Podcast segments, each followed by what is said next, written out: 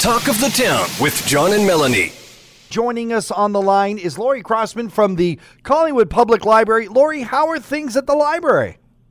Well, we're still here and open to the public, believe it or not. We're a bit of a warming center, so come on in if you're chilly in this, these cold temperatures. And we also, you can come in and pick up your books, um, head through the stacks, but we're, we're still doing virtual programming, and that's my role at the library.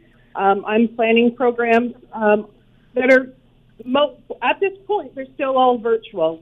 So um, that's what I'm here to talk about. It's interesting, uh, you know, in terms of some of the discussions we've already had with the library about how uh, how much the uptake on these virtual programs has been. I mean, it, initially it was a shift because of COVID, but it seems like this could be a way for things to happen, maybe even a hybrid versions.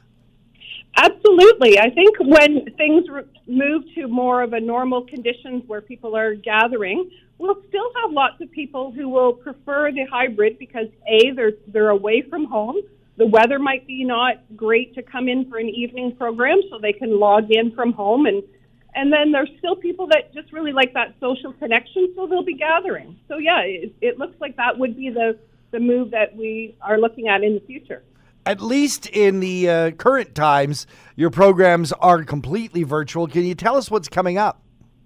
Yes, we have regular programming. Our very popular chair yoga. It's from everyone who's looking at a lot of screens right now. You might have sore shoulders and neck, and it's a great little stretch from from in the city, seated position.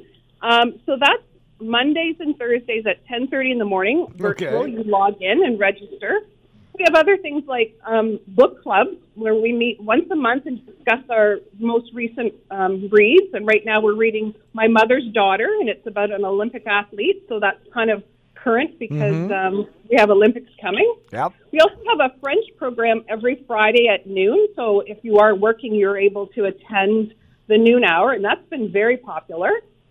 Uh, we also run a knitters program, um, and what they do is sort of showcase what they're working on and gather tips on on uh, maybe it's a certain knit um, procedure that you're not quite familiar with or you're looking at instructions and it's so hard to do that while things are virtual. So yeah. then you can talk to someone and, and they can give you tips. So interesting. yeah.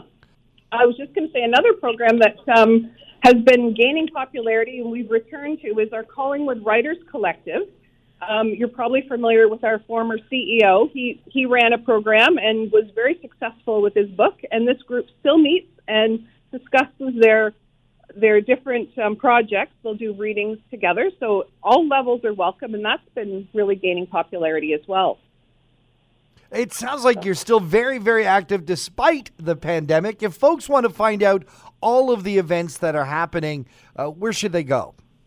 I would suggest just going to our website, collingwoodpubliclibrary.ca. Often you will go to the different dates and there's a registration link right there. And if you want a reminder, sign up for our, our newsletter. It's mm. in the hmm. bottom right corner of our homepage. That's well, what I'd recommend. Lori Crossman is with the Collingwood Public Library. Lori, thank you for joining us here on Talk of the Town. Thanks for having me, John. Another 95.1 The Peak exclusive interview. For more discussions about your community, visit the Talk of the Town page at thepeakfm.com.